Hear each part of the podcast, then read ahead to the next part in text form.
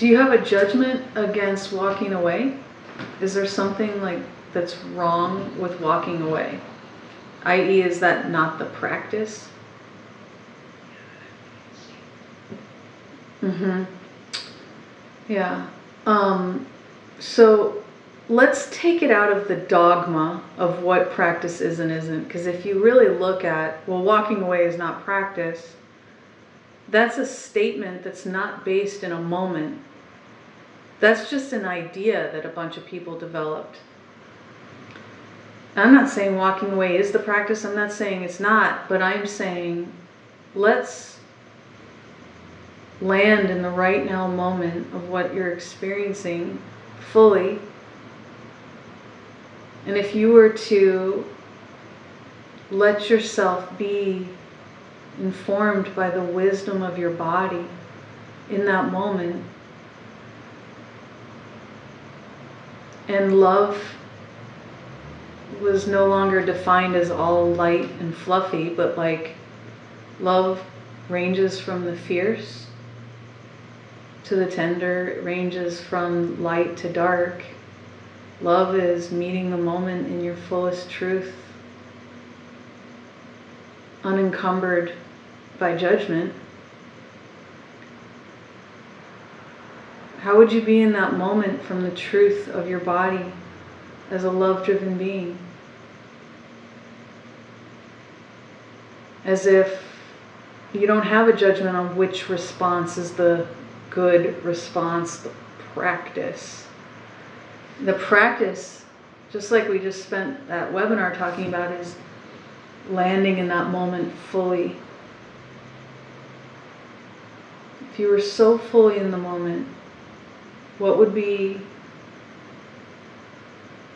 and you were able to feel the impact and not react, because we were talking about equanimity, right? You can be with it fully with no preference with how it's going, what's the animated response that is naturally occurring out of your practice? In other words, it's not the practice. Your practice allows you to be in that moment so fully, not repelling anything or craving anything, but just being with what is is here. And then as the you know as alpha you would transcend but as omega you would animate. What would be the animated response for you? Like if you think back to the very last moment that you were in the mix of this thing that's causing you so much turmoil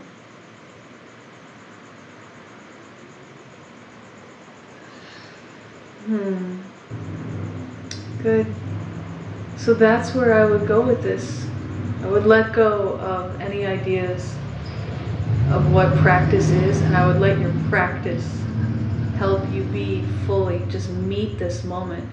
You, you know, you don't ever take on anything that you can't handle. That is the nature of yourself, right? You're always bringing to you that which you're ready to handle. Just letting yourself meet the moment fully and animate the response that feels from the deepest part of your practice. Your practice connects you to love. Love has many faces. Yeah, and you really have to let go of outcome. If you're going to be living in real, raw, honest truth, even if it's with your man, you have to release outcome because outcome is based in control. And you're actually working on uncensoring, right? Letting go of that. And it's not easy to feel the penetrating, piercing truth. So it does cause defensiveness. You know, like it's not easy for the men in the workshop to feel your piercing truth, and they signed up for it. They're there, they signed up for it. Like this guy signed up for it when he got in a relationship with me. He chose it. But you know, my family member didn't necessarily sign up for that level of depth. And it's not black and white. Sometimes you modulate because the most loving thing you can do is meet them where they're at, at their place. But when you're this torn up as I see you are. And when you're asking the question, do I walk away or do I stay? There's an element of your body's wisdom is pressing hard into this moment. And I would really love to liberate you from thinking practice looks a certain way. How does that feel? Yeah. It's not easy. Hang in there. Yeah. Great question.